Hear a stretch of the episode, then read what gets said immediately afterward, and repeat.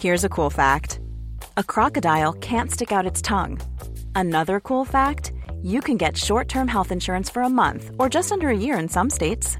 United Healthcare short term insurance plans are designed for people who are between jobs, coming off their parents' plan, or turning a side hustle into a full time gig. Underwritten by Golden Rule Insurance Company, they offer flexible, budget friendly coverage with access to a nationwide network of doctors and hospitals. Get more cool facts about United Healthcare short term plans at uh1.com. This is how my guest on this week's show reveals that he recently survived cancer at the very beginning of his latest stand up special. I went to therapy for the first time ever this week. Thank you, yes. trying to stop touching kids. Uh,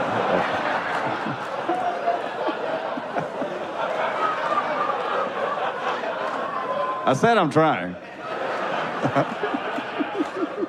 I'm kidding, I'm never gonna stop. Give me them keys. no, I went to therapy for the first time ever because I'm trying to process the fact that I had testicular cancer. Oh, you didn't know? You call yourself fans? I wasn't going to talk about it, but then my therapist told me to grow a pair, so here we are.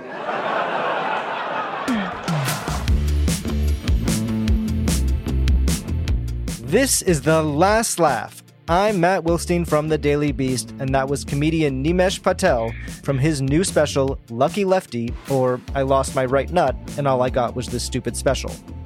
Nimesh has written jokes for Chris Rock when he hosted the Oscars, helped Hasan Minhaj write his speech at the White House Correspondents' Dinner, and spent one year as the first Indian American writer for Saturday Night Live, writing jokes for Colin Jost and Michael Che on Weekend Update. But over the past couple of years, and especially with this excellent new special on YouTube, he has started to really blow up in his own right, with clips that regularly go viral on TikTok and Instagram. Just after we recorded this episode, he was named one of Variety's 10 comics to watch for 2023, which is always kind of a baffling list, but is apparently still a big deal. He also announced his first big national stand up tour, which concludes later this year at the theater at Madison Square Garden. Nimesh and I spent a good deal of this conversation talking about how he turned his sudden cancer diagnosis into a full 45 minutes of comedy. But we also got into his time at SNL and his previous claim to fame as the comedian who got kicked off stage during a show at Columbia University for telling a joke about being black and gay that the student organizers felt crossed the line. That experience landed him an invite to talk about cancel culture on Tucker Carlson's Fox News show, something he tells me he's very glad he declined. All right, let's get into it. Here's me with Nimesh Patel. Nimesh, it's great to have you on the podcast. I just got to watch your new special, Lucky Lefty, and I thought it was really fantastic. Um, and I thought maybe we could just start by uh, having you explain the the significance of the title for anyone who uh, who hasn't gotten a chance to see it yet. Uh, well, the, the full title is Lucky Lefty, or I Lost My Right Nut, and all I got was this stupid special. um, uh, if it isn't clear, uh, I lost my right nut through testicular cancer, not like some bike adventure. Um, and uh, the, the traditional way. Yes, yes, yes. And uh, I just thought, you know, naming it that was a way to uh, just indicate subconsciously or consciously to whoever's going to be watching it that right away the band-aid's ripped off. There's no subtext when it comes to what the story's about. It's not anything but that, and also saying in a very irreverent way, like this is it. This is what the whole shit is about. This is what the whole 45 minutes is about. Um, and I'm, I'm treating with irreverence so you should be able to laugh at it. Yeah i feel like there is a there's a tendency in some of these specials where people are dealing with difficult topics to kind of ease into it or, or make the first half of the special a little like broader sillier and then like get into the heavy stuff.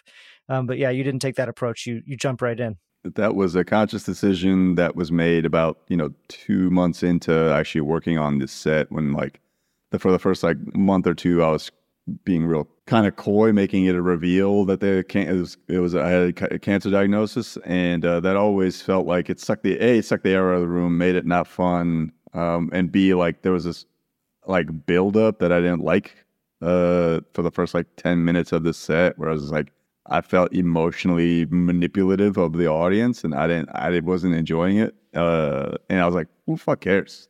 like, I wanted it to be as quick as it was for me to find out that I had it, uh, uh, for the audience to find out that I had it. And I found that when I did that, once it was like Band-Aid was ripped off, they were even more willing to laugh because they knew I was laughing at it kind of immediately, you know? I am cancer free, by the way. Thank you for asking.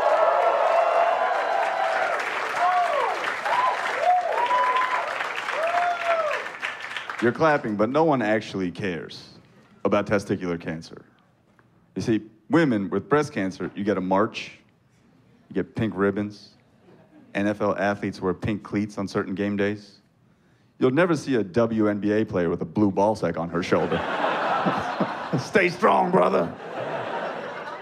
That's why I'm starting a testicle festival. All round shaped foods. We'll have a sack race. That's all I got so far. I don't know what. I'm being quite glib about the whole thing, but don't get me wrong. I'm very grateful. You know, a that I survived, and b that I've been able to process it using laughs. My sister said, "Cancer could not have happened to a better guy." When did you first know that this was something you were definitely going to talk about on stage? How quickly after you got this news did you know that this would be? Immediately the night of, uh, like the night I went to the hospital, um, I knew it was going to be something uh, uh because it, like having done comedy for now almost 14 years, you kind of get an understanding of when something's happening to you that you should be taking notes about. And even still, like I try to instill a practice at the beginning of every year. I try to have this practice of like log every day, uh, like at least something, write something down about what happened during the day because you never know what comedy will come out of it.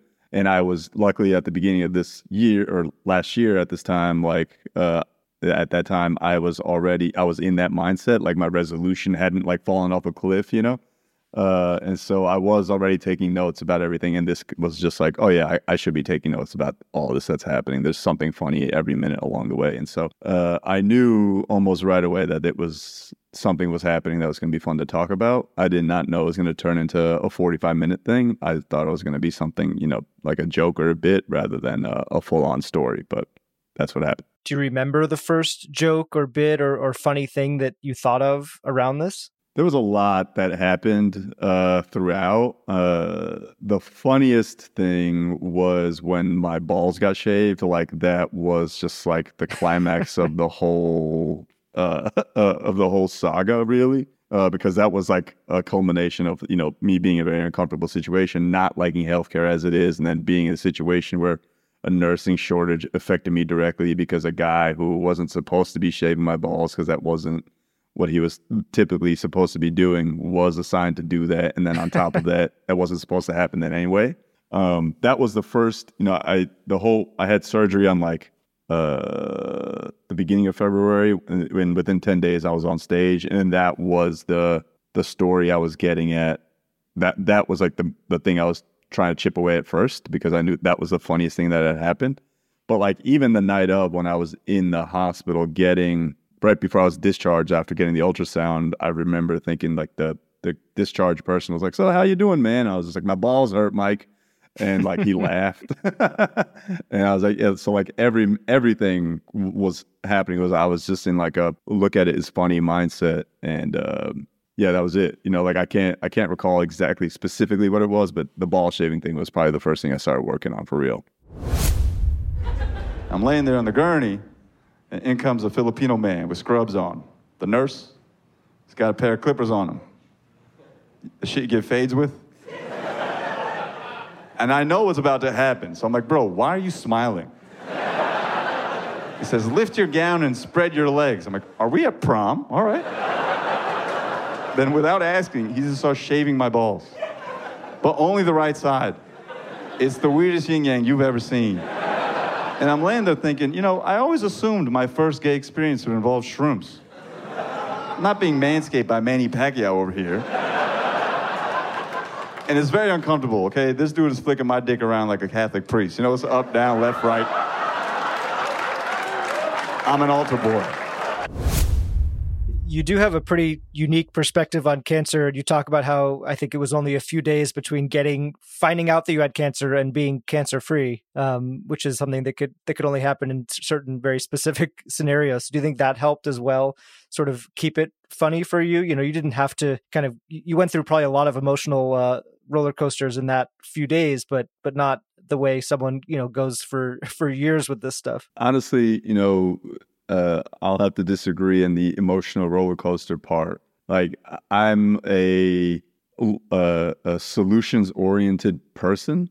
Um, much to the chagrin of my wife. but like, but like when it ha- when I got the call, my brain did not go like, "Oh my god, what was me?" Kind of maybe subconsciously I was feeling some kind of denial, but immediately it was like, "Okay, I have to solve this problem." And uh, what do I have to do to to make sure that this goes as quickly and smoothly as possible? And and and I also was aware that everyone around me is pretty emotional, and so I had to be this kind of uh, stoic I'm not trying to toot my own horn. It was just like I, I had to be the guy that was like rational in the situation because A, it was happening to me, uh, and B, like I didn't feel like if I projected a sense of worry or anything, that it was going to be helpful in the situation to people around me. But you know, that being said, like everyone around me was very like supportive and calm, and, and I, maybe they took that from me or they were trying to project that for me. But either way, like there was never a sense of emotion. it was never like an yeah. emotional thing. It was just like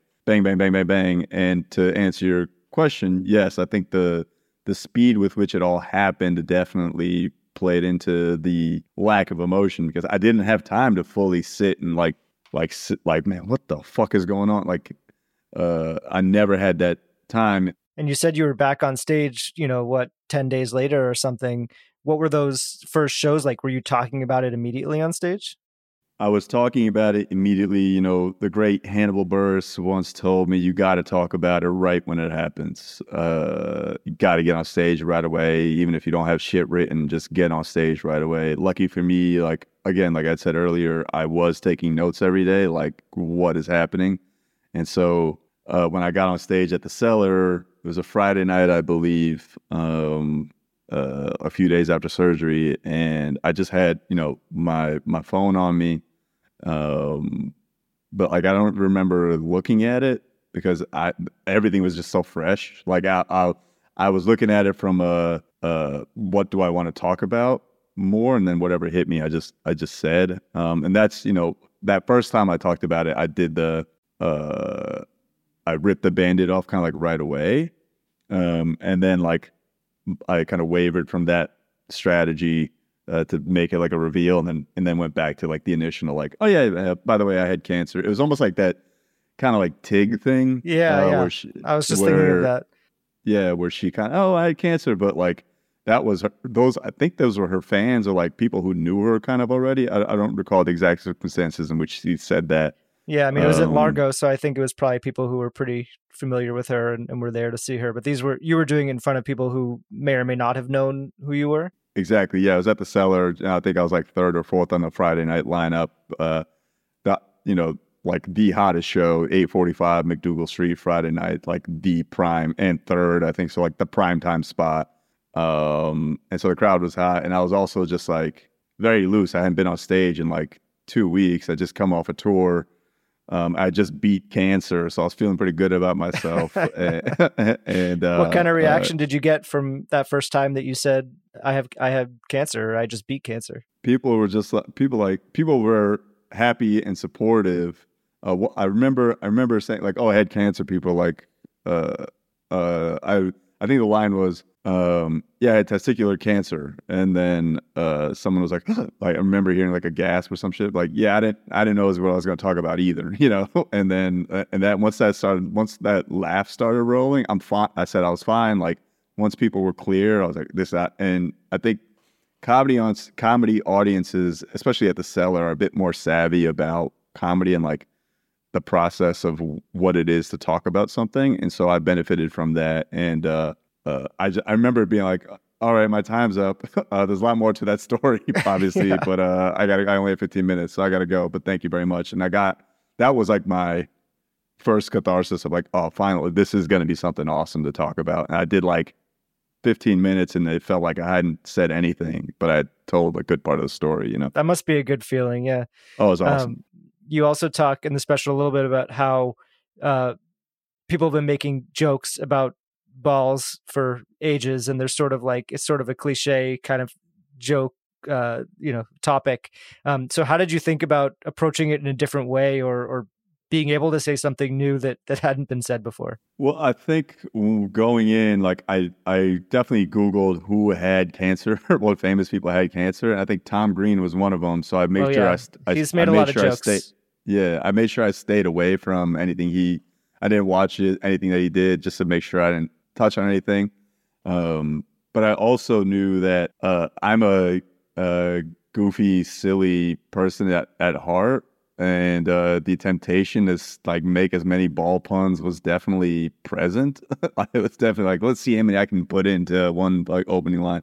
And, but yeah, I fought that uh, uh, successfully, I think. And the challenge was really how do I, outside of just making the easy dick and ball jokes, like how do I say something that conveys feelings that I was having? You know, that wasn't necessarily emotions, but I was thinking like, how does this impact my ability to have kids? Like, how does this impact my masculinity? How how do I make this as funny as possible and as silly as possible and as irreverent as possible while also staying true to uh, uh, making sure that this quote unquote helps somebody or made like impact somebody in a way outside of just like making them laugh you know? I love that line about uh, how they removed your toxic masculinity. Oh thank you man. That, yeah that people slept on that line. I like that line a lot you know?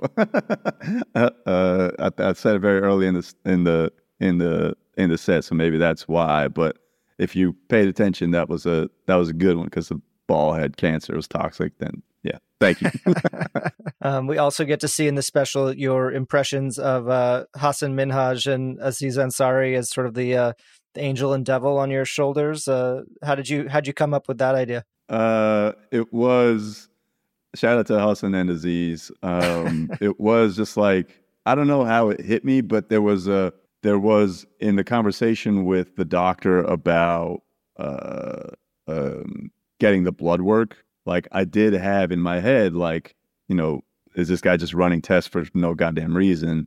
And when I first started talking about it, I was like, I was the one saying, I know about healthcare. Uh, these are the things that are fucked up in healthcare. And that was coming off as kind of preachy and like pedantic almost. but then when you put it in Hasan's voice, it's uh, when I it put it in Hasan's voice it, because a Patriot Act, you know, that was his thing for that, and it felt like an opportune moment to be like, you know what, like this is this is my friend. This is like his wheelhouse. Shout out to him. And he would be the type. It, and then I inverted it because I wanted him to call me a pussy little bitch. You know, like that, like that, that kind of saves it. Um, and then the Aziz part just came kind of naturally. It was like, you got to get help. Who's the best to say it? And I ran it by Aziz in London in September and he fucking loved it. So I was like, okay, cool, we good. I'm like, do I need this blood work? On my left shoulder pops up Indian Angel Hasan Minhaj. and he starts spitting facts about the healthcare system. Like, every year, Americans spend $100 billion on medical tests they don't need. Nimesh, do you really need this test or are you a pussy little bitch? Goddamn, Hasan, relax, bro. All right, man, put the PowerPoint away. I'm not going to get this test. But then my right shoulder pops up Indian Angel Aziz Ansari. He's like, nah, man, treat yourself. I'm like, you're right, Aziz. Yeah, well, your impression of uh, Hasan is is pretty spot on. You can tell you you two have spent some time together. For sure, for sure. Another line that I love from the special that sort of works as a, a pivot towards the end is uh, "You gotta laugh, otherwise you turn into Will Smith." Ah, thank you. Um, which uh, kind of pivots into you talking about the uh, the Oscars slap and everything with with Chris Rock. I know you you and Chris Rock go back pretty far. Online somewhere it says mm-hmm. that you were uh, discovered by Chris Rock. I don't know what that means, but uh, do you do you stand by that, or is that uh is that fake news? Well, disco- discovered. Uh, I think is an easy word for it because it, it kind of encapsulates, you know, how we first started working together. He discovered me for himself, uh, it, it, if that clears things up, because uh, he had no idea who I was when we met. Um, that was in 2015. I just myself, Mike Denny, uh, uh, a comedian friend of ours, and a guy named Michael Che. Uh, we used to run a show together called Broken Comedy, uh, and Chris came to that show to watch Langston Kerman. Chris was late. Langston couldn't go up. I got wind Chris was coming. I was like, I'm going up. and uh, I had like one of these blackout sets, and Chris told me I was funny afterwards. I was like, that's crazy. Few months later, I'm writing for the Oscars for him. And then, you know, we stayed in touch and like I've worked with him on, on some other stuff. And whenever we see each other, it's always, it's always very friendly and fun. Um, but that, like, that bit kind of happened a month after the slap happened. You know, like I was on stage in Dallas it's kind of funny. Where were you when Chris Rock got slapped? I was yeah, right? I, I, was on stage. I was I was in the green room at the Addison Improv in Dallas, Texas. Um, still figuring out what I was going to talk about, my balls and all that. And uh, I was waiting to go on. I was watching the Oscars because I knew Chris was going to be doing something. And uh, when I was watching, I was like, "That's there's no fucking way that that just happened." And then I think that was what we all thought. Yeah and, and then having seen like them like not know what to do uh like in the moment the academy not know what to do. I was like oh shit that was real. That was not a planned thing. So when i went on stage that night i was like i can i just saw like my uncle slap my other uncle. Like these are people i, I love and admire. Well that's um, funny too. The people in the crowd probably hadn't seen it. Yeah no they had no idea. They were all watching me. And so yeah, i had to they didn't know what you were talking about. They had no idea. And uh uh when when I was like everyone obviously had a take on the whole situation, like comics everyone had. So I kind of let it marinate in me for a little bit. And then when it all came back around like a few months later when I got married and my sister-in-law uh, and everyone else decided to take shots at me at the wedding when they were doing their speeches. And I was like, oh, okay. I, I get it. You ha- I have to laugh, otherwise I'm gonna be pissed off and fucking go hit somebody. and that kind, it just kind of all coalesced in that way. It was uh, you knew it. You knew what it was like to be Will Smith. Yeah, it was. It was fun. It was. It was a beautiful thing to have happen, and, and kind of like I look back at the past year, like everything that was supposed to happen was kind of very serendipitous and destiny. You know, like I try to learn in everything that had happened, and uh, I managed to do so. I think. You gotta laugh, otherwise, you turn into Will Smith, you know? Look, I know Chris said enough about Will Smith, so I won't say too much more, but that was not a slap worthy joke. I've been to the Oscars. My first writing job ever was the 2016 Oscars for Chris Rock. I've been in that writer's room. I know the mean shit that definitely could have been said. I know if I was there last year, I definitely would have said something like, Jada's head looks like Nimesh Patel's ball sack after surgery. You know? I would have earned the slap, is all I'm saying. What did you think about how Chris handled it in his live special? I wish he said more. you know, like uh, he really uh, waited till the end. Yeah, I mean that, that was, must have been that, deliberate. That, that, was the smart thing to do, I think, from a comics perspective. But I don't know. We I debated it back and forth with other comics, like, I, and I haven't really fully decided on what way to do it. You know, it's like, do you open with the thing that's the elephant in the room, or do you wait um, and obviously he waited, uh, and that might have been just so you know people stay watching because everyone knew he was going to be talking about it, and that might yeah, have been just I a, think so. A, yeah, it might have just been a decision um, uh, that was made, you know, with analytics in mind. Uh, I don't know. Uh, Chris is obviously the best decision maker when it comes to Chris, and so uh, all more power to him. I just wish like I wish he said more.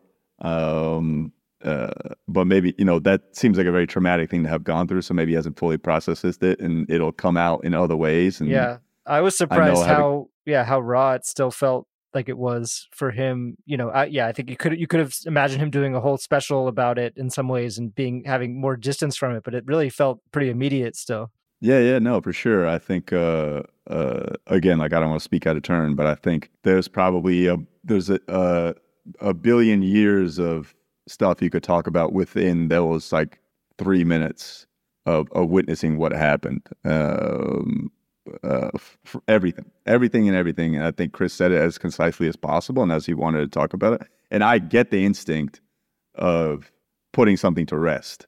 You know, like that's why. Thank you, John. That's why Lucky Lefty is what it is. Like it's a forty-five minute I'm never going to talk about it again. It's done.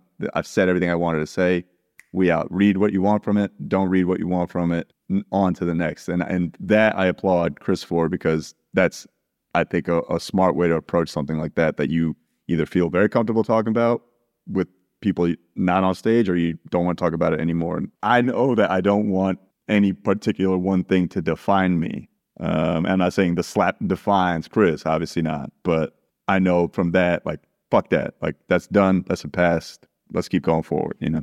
Yeah, I'd say the slap doesn't define Chris, but it might define Will Smith now. Oh yeah, it's uh, it's definitely tarnished the legacy for sure. Uh, uh, and a, you know, I I loved Will Smith. So did the did the Michael Che connection lead you to SNL? Oh, for sure. You know, uh, you know that's uh, one of my closest friends, um, and you know we started comedy together. And when he got update, when he got Weekend Update, um, I think his second year uh, uh, as an anchor, he hired me um, to help, you know, write jokes and and put together um, his stand up stuff for that show. Uh, it was a. I still remember texting him like uh, when he texted me, I got the job, being like, uh, I'll, I'll, believe you when I get to meet Lorne," And, and he was like, Oh, you think you get to meet Lorne? did, did you ever meet Lorne? No, I saw no. him like twice. you were there for a uh, year. I was there for well, updates kind of siloed. You know, it's it, it's a different part of the show, and uh, uh, I saw him like twice the whole time I was there. That's it was hilarious. pretty funny.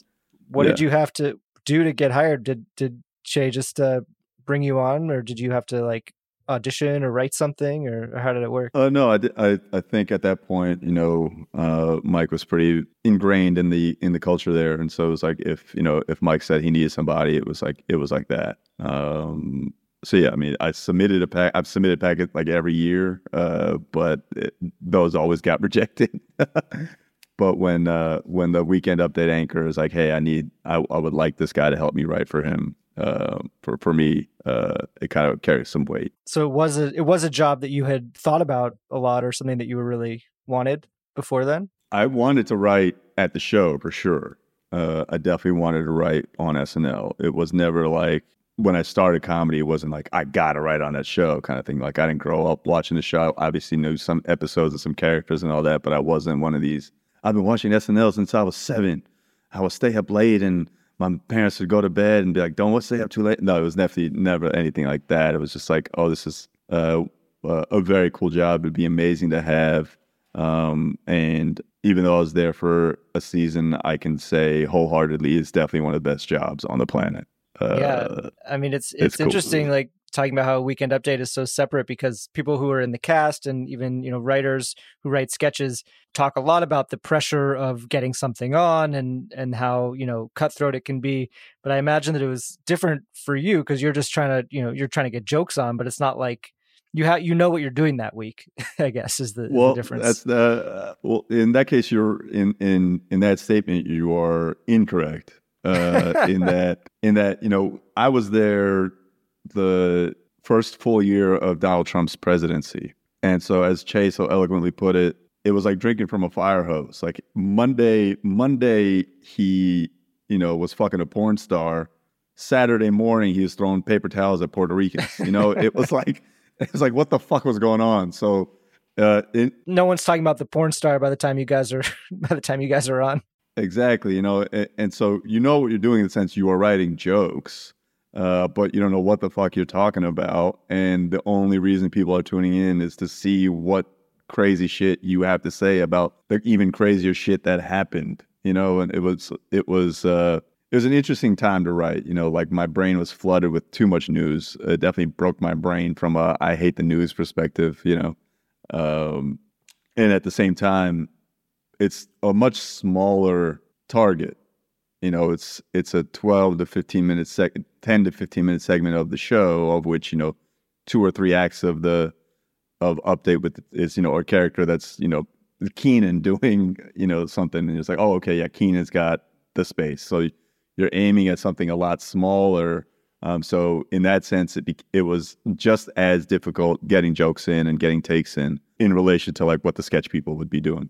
Granted, I don't know fully how the sketch side worked, uh, but yeah, like from my perspective, it was, and I'm up, I'm not competing with, but you know, the fellow joke writers are, you know, five, ten year people who are like who understand how to do it, know it right away, and know the voices of the of the anchors just as well, if not better, than uh, someone who came up with one of them. I assume it was not your decision to leave after one season. That that is a very safe assumption. Yes.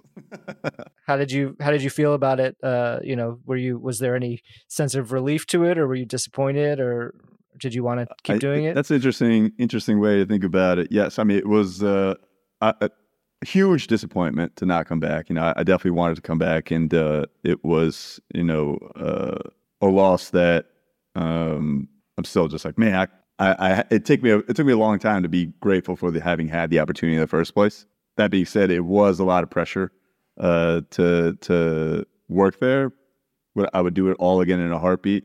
Again, like one of the best jobs on the planet. Granted, I was only there for a year, so maybe at like year three, you're like, "Fuck this place," but I don't know that.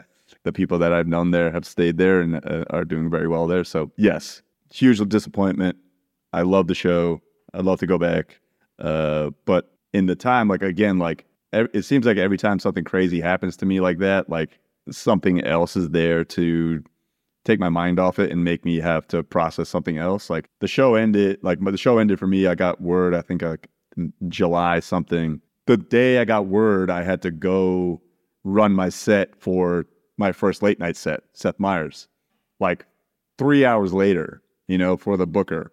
And I was like, I had no time to even think. I had to get back on stage and be like, okay, I got to do these five minutes for uh, Seth, and, and, that weekend I was just running the set over and over. Tuesday, uh, after I got word, I did Seth Meyers. Wednesday or Tuesday or Wednesday, and then the next day, the very next day, I had to fly to Winnipeg to headline, and so I was like immediately out on the road, um, like reminding myself, oh yeah, I'm funny. I got stand up to do. I got an hour to build, and I can fuck around with crowds, and so that really helped kind of process the whole thing and then I had you know a lot more time after that to kind of have it be a soft landing, um, and then uh, that was it. You know, there was definitely like uh, angst about not having a full time day job anymore, but it was just like, okay, well now I got to make my own way again. I got to keep doing stand up, get back on the road. You know. Coming up. Nimesh looks back on what it was like to go viral for being kicked off stage at Columbia in 2018, and why he strongly resisted becoming a spokesperson for canceled comedians. Temple University is ranked among the top 50 public universities in the U.S. Through hands on learning opportunities and world class faculty, Temple students are prepared to soar in their careers. Schedule a campus tour today at admissions.temple.edu/visit. Do you know when Crystal Pepsi was discontinued? What was in Al Capone's vault? Or which famous meteorologist is Lenny Kravitz's second cousin? If not, then you haven't spent enough time on Wikipedia. But that's okay because you can learn it all on the new podcast WikiHole from Smartless Media. Discover the craziest rabbit holes on Wikipedia with host and friend of The Last Laugh, Darcy Carden, and her favorite comedian friends, as they bring the cyber frontier directly to your tympanic membrane. And if you listen to WikiHole, you will learn that's the sciencey term for eardrum. WikiHole is a hyperlink roller coaster, starting out on one Wikipedia page and then going from link to link to link to link, careening through trivia, oddities, and unexpected connections until everyone wonders how the hell did we get here? Follow WikiHole on the Wondery app or wherever you get your podcasts. And you can listen to WikiHole ad-free by joining Wondery Plus in the Wondery app or on Apple Podcasts.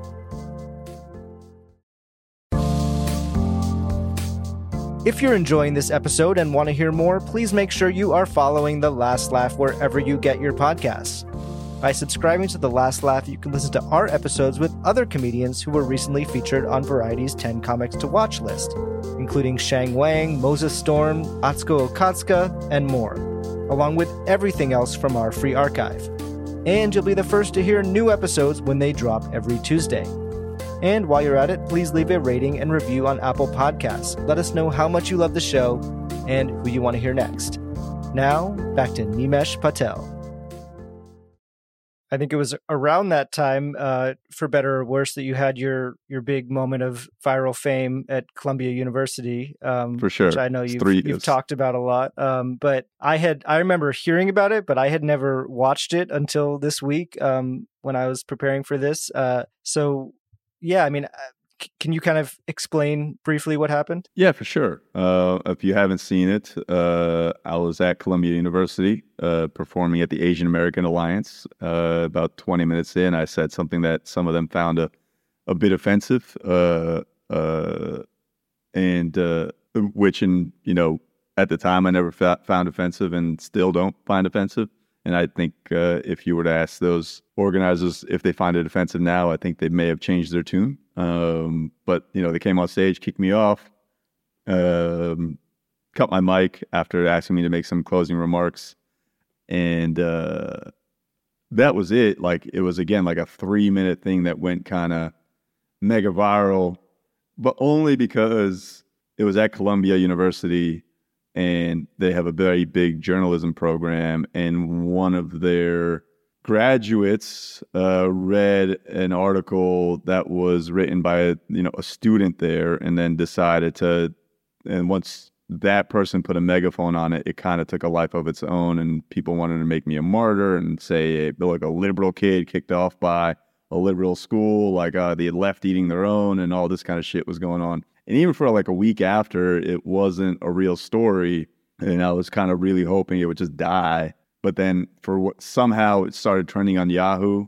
And I was like, I remember getting a text from Lenny Marcus at like seven o'clock in the morning. Like Lenny Marcus, great comedian, who texted me at like seven a.m. Like, "Hey man, you're trending on Yahoo." I was like, "Fuck!" it's like a national story.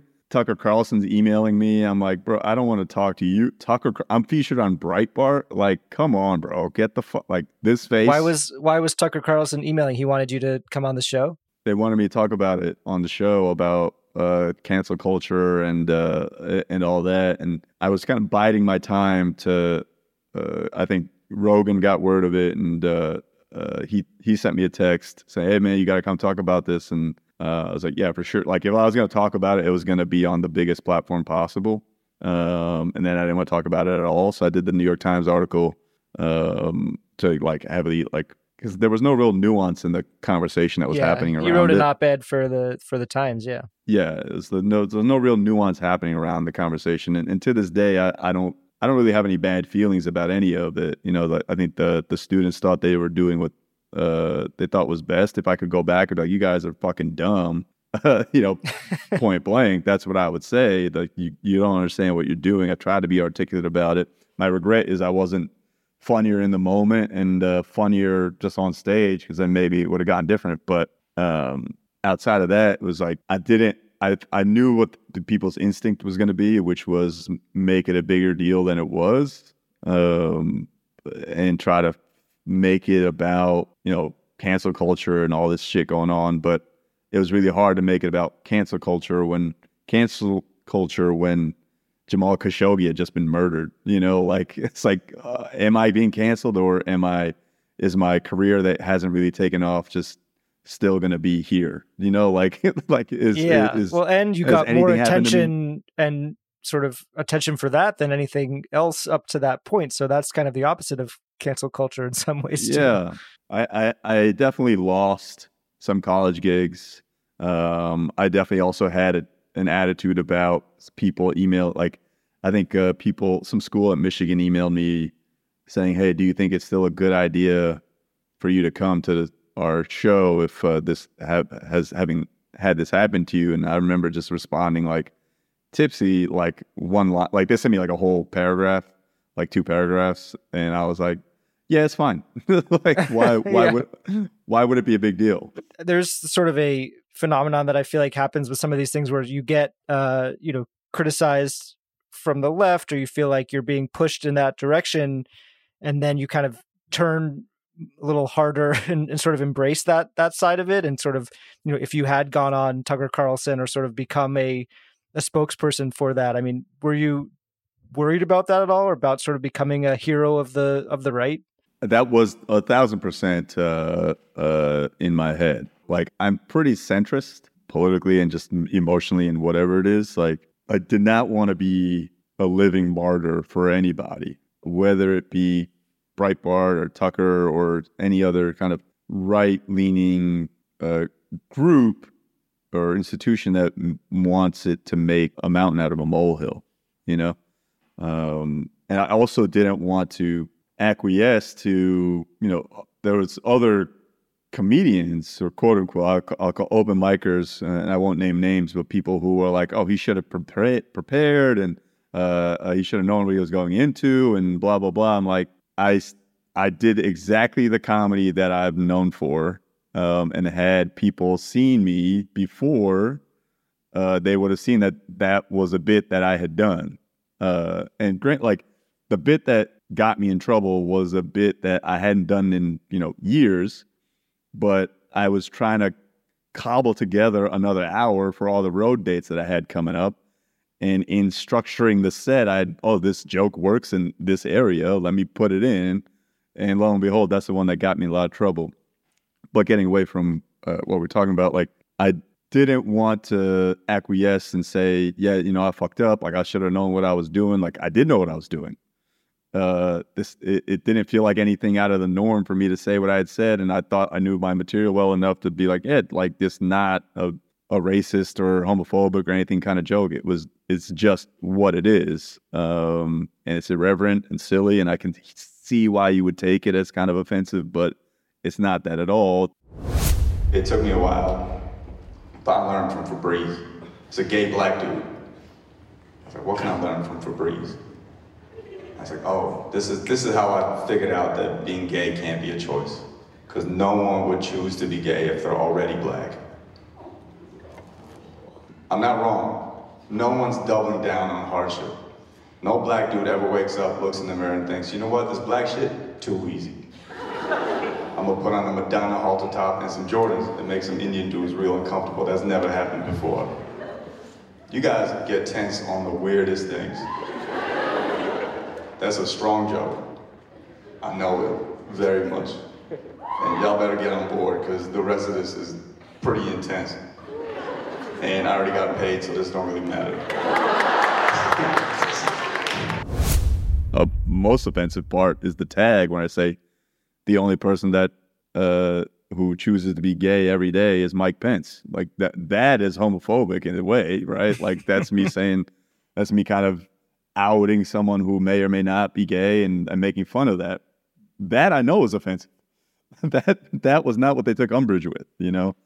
Um, and so I didn't want to play either way. Like I wanted to stay as true to, as possible to who I am and, and my material and, and my beliefs, you know. I did see that pretty recently you uh, you kind of called out Tucker Carlson for including a clip of you in his Death of Comedy documentary. Mm-hmm. I did see the documentary.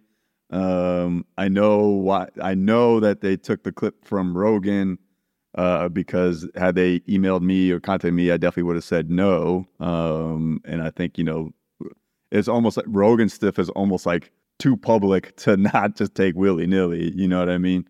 Uh, uh, it's the most listened to, most watched shit there is. So it's basically public. Um, again, like I, ha- I had the same sentiment that I did then that I do now about people trying to hype this idea that comedy is dying and that you can't say anything that you want or whatever the hell it is. It's like I don't I can't even I don't know how these people sustain the argument when like there's right wing millionaire podcasts. You know, there's there's people who are fully bona fide right wingers going on like national tours and selling out. Like I don't what is dead? What what are you talking about? Is that's not that's not getting what you wanted to get. Sure, it's like harder to be mainstream and, and like be a worldwide phenomenon, but that's not because of comedy. That's just the way the business is going. Everything's become more stratified and nichified, and you just find the people you want to talk to. It becomes a lot harder to be a very broad comedian. But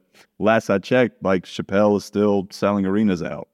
Uh, you know, so I, if if that's canceled, then cancel me shit. you know? Well, this is stuff that's been going on for a lot longer than people realize, I think, because when I saw your story about Columbia, I immediately thought about um, something that happened to me when I was at uh, Columbia uh, for undergrad. um, probably my freshman ish year, uh, we had Patrice O'Neal come Oh, and shit. perform, and I thought it was pretty great. But there were uh, there were definitely some walkouts, and uh, there was some. He, no one cut his mic, but uh, there were some some people who were upset. So that that was uh, about twenty years ago. So this stuff That's is this stuff's crazy. been going on for a long time. Oh, I'm in, I'm in good company then, man. yeah, I thought that mean, might make you feel better. Oh, that definitely does. Oh, granted, Patrice is a lot harder to storm on stage and take a mic from. Yeah, Uh, and his and his jokes were a lot harder than yours. yeah, yeah, but man, that's crazy. I wish there was tape of that. That would be fucking awesome. Yes, I mean that's cool. That makes me feel good for sure. Also, uh, you know, Iranian president was on stage there at some point. So shout out to shout out to me, Patrice, and what was his name, Adminajad or whatever. Fuck, I forget his name, but That's funny. Um, so now it's time for our segment uh, that we end the show with called the first laugh. So I'm going to run through some of these questions about first in your life uh, around comedy, uh, starting Okay. with the first piece of comedy that made you laugh really hard as a kid growing up. Chopping Broccoli by Dana Carvey is the first piece of stand up that I remember Classic. uh, laughing at. Eh, eh, I wish I could remember the bit fully. I wish I could but I just remember him at a piano going crazy singing Chopping Broccoli. And, Anyone who uh, hasn't and seen it can George, can definitely find it. Yeah. yeah, and it's George Bush and president. uh, George Bush impression like that was I remember I remember those distinctly as like guffaw moments and then my childhood was like you know whose line is it anyway and uh, TJ Friday and all that kind of stuff but stand up wise yeah definitely Dana Carvey Do you remember the first time that you knew that you were funny, that you could make other people laugh? As a comedian no like I don't remember the first time like what made me think I should do Or even just as a as a growing up or, or just having the feeling that you that you had the ability to make people laugh. I say this bit in uh, my my first special in, Thank You China, and it's a true story though. Of one time, my grandpa was was disciplining me, and there was a there's a classic Gujarati phrase which which goes um um tarumatu tara kanvache mukides, which translates to "I'll put your head between your ears." And you know, I'll set your head straight, basically. But it literally, it means I'll put your head between your ears and I was about to get my ass whooped. And I was like, "It's already there, you know, thank you, shit. Like, it's, it's already there, bro." And he started laughing, and I ran away. And I just remembered that was a very formative thing eh, subconsciously. I didn't think then, like, "Oh man, I'm gonna, I'm the fucking funny guy." I just remember thinking, "Man, it's good. Comedy's great. I'm gonna, try to be as sarcastic and uh, uh, observant as possible." Yeah, Um, and it I can save in, you. in a lot. Yeah, I I think a lot of it was in in high school when at like uh cafeteria when we were all eating we those big round tables and I had a bunch of older cousins who I would get to sit with and and their older peers and in uh in a way to like ingratiate myself with them I would just like crack on everybody and say stupid things and be sarcastic and be a wise ass and remember making the table laugh and thinking oh man this is cool like this feels good um I was definitely mean at that table, and I regret that because I definitely made a few people upset. But um, I remember thinking, okay, I, I enjoy making people laugh at that point. What about once you started doing stand up? Do you remember the first joke that you felt really good about that really worked on stage that, that you felt like, oh, I might have something here? Uh, I I would think I would. I went through a lot of phases in my in my comedy writing. Um, and you know, still evolving. But I remember the first thing I ever felt really good about was probably like a year in. I have this joke about going to McDonald's. Um, my chick my chicken nugget arbitrage joke. Uh, I'm not sure if you know it, and if you do, I'd be very surprised. But it, it's a it's a joke. Um, and it's again a true story for the most part about I was drunk one night, went to McDonald's, and uh, I was looking at the menu. I wanted like 20 nuggets, but they had a they had a a, a five piece for a dollar, but a 20 piece was like eight bucks. So like if you get five four pieces uh, or four or five pieces, that's five bucks for 20 nuggets, or you could get eight nugget or 20 nuggets for eight dollars if you order them all together. So I went to uh, uh, those two lines at McDonald's. I went to one line, said, "Hey, uh, I need a, I need five piece, I need four five piece nuggets in a twenty piece box." Paid five dollars. Go to the back of the second line, pulled out a hair, put it in the box. Went to the front of the line, said, "Hey, there's a hair in my twenty piece chicken nugget. I need my eight dollars and seventy nine cents back, please." I get uh, my eight seventy nine, order five four piece chicken nuggets, pocket three seventy nine, and make it rain barbecue sauce all the way home. And I remember that being like my first full bit. You know what I mean? Like I had jokes. Yeah, it was more that was than a my line. first like that was my first full thing. You know, like beginning punches in between and tag. Like it was Yeah, and there's lots of math in there, which is great. Yes, that was that was one of the jokes. It's like I'm never too drunk to do math, you know, and it's uh, subtly, jet, you know, making the Indians are good at math joke without actually having to say it, you know. Yeah, that's good. What about the first time you met one of your comedy heroes, uh, someone who you just really looked up to in the comedy world, and what it was like to meet them? I'm sure you met a lot of people at the cellar early on. Uh, I didn't get past at the cellar until after I had the uh, uh, Chris Rock job. I think that definitely helped me. One of my, my one of my uh, fellow comics friends, not Chris, recommended me to the to the show. I mean, to the to the cellar. Like after that, because we just saw each other in the streets, and she had word that I'd written for him and all that. But uh, the first, I think, one of the first comedy idols I ever met was Russell Peters. Um, and that was just a surreal experience, you know, because he was probably the second or third stand up I'd ever watched um, video of. You know, it was Dana Carvey's like that special, then Bigger and Blacker by Chris Rock, and then uh, I don't even know the name of the YouTube special that made Russell famous, but it was, you know, he was like the OG YouTube guy that got blew up off of YouTube back in 04, and that was while I was at NYU uh, my freshman year in 04, my there was only one other Indian on my floor. He calls me into his room, into, into his dorm. He's like, "Yo, we got to watch this," and we watched Russell Peters and fucking died. Sent it to our parents. Like it was crazy. It was like that level of like, oh my, this is insane. And then I, you know, fast forward a few years. Um, I, I, I wish I could remember how and when I met Russell. Um, I want to say it was through our friend Travon Free, who I had met. Travon's a writer and producer, an Academy Award winner, and all that. Now, um, but he he knew Travon uh, somehow, and I asked Travon to help me get a guest spot on a show Russell was doing at, at Levity Live um, in West Nyack, New York, and so.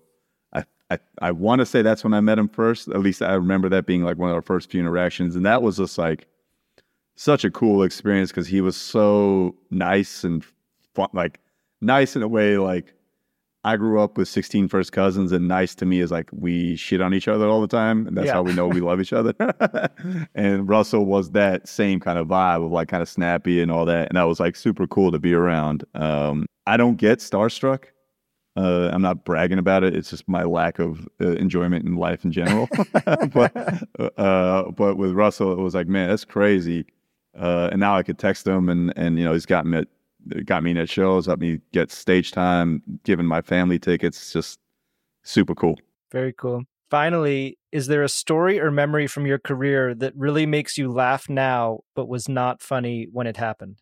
A thousand percent. Uh, there's a billion of those. Um, I remember. I think one of my first ones uh, uh, was auditioning for uh, JFL New Faces to the now uh, uh, in front of the now um, disgraced uh, Jeff Singer, who who finally had his stupid hat removed. And you know, I, I don't normally like pissing on a grave, but fuck it. Um, it was it was the JFL audition, my I think first time or second time, and it was at the Creek and the Cave, and it was at in front of like you know a hundred people who I thought were my friends, and, and uh, just bombing. Like the only laugh I got was uh, saying how badly I was bombing. Like I like no like the joke that got a laugh was normally you plan you time these things out to include laughs, but that was a foolish mistake, and that got a fucking that got a huge laugh. Um, and I look back at that now, like God damn, I'd sweated those things so much. How important how important I thought they were, um, and all that, and you know, and, and it's important for people who are going through it at the time for sure. But I look back and like, man, what a dumb thing. I just remember texting my, I remember getting a text from my friend Kevin Barnett, like afterwards, uh, and just saying, damn. Sweating. like, it I just remember, like, I look back at that now and laugh, but at the time, I felt so bad about all of it. Like, man, am I funny? And then, yes, I I was told I was funny by Chris Rock like two months later. So yeah, that helps. Thank you so much for doing this. And I I hear you're you're about to go on tour or announce something coming up. I am going on tour. Uh, my theater tour called Fast and Loose uh, launches June 12th. Tickets will be fully on sale June 16th. I'm going everywhere, you know, 42 cities in about three months uh, uh, because my agent does not respect my work life balance. um, uh, I'll be going from London, Cleveland, you know, two shows at Warner Theater in DC, uh, and then concluding, uh, you know, a bunch of other cities in between, and concluding in uh, at the theater at Madison Square Garden on December 30th. Oh, nice! That's huge. Yeah, it's it's it's not the arena not the uh, arena. You know, it's it's still six thousand seats, which is you know a little yeah. small, but no no be... bad seats in the house. That's good. yeah, yeah. It's I'm, I'm very excited. Um, this will be my third tour in in three years, um, and I I can't wait. This is gonna be on purpose, very different um, than the other ones I've done. You know, uh, in the sense that uh, it's called fast and loose because that's how I'm gonna keep it. Uh, you know, I, I've got a I've got a bunch of tricks in my bag and I want to utilize all of them. Uh, I think I've really flexed the writing meticulously uh, muscle, and now it's time to flex the uh, fuck around and find out muscle. You know? Sounds great. Uh, thanks so much, man. It's been great talking with you. Thank you so much. You too. Appreciate your time and uh, uh, stay up. Yep. All right. Thanks again to Nimesh Patel for joining me on this episode.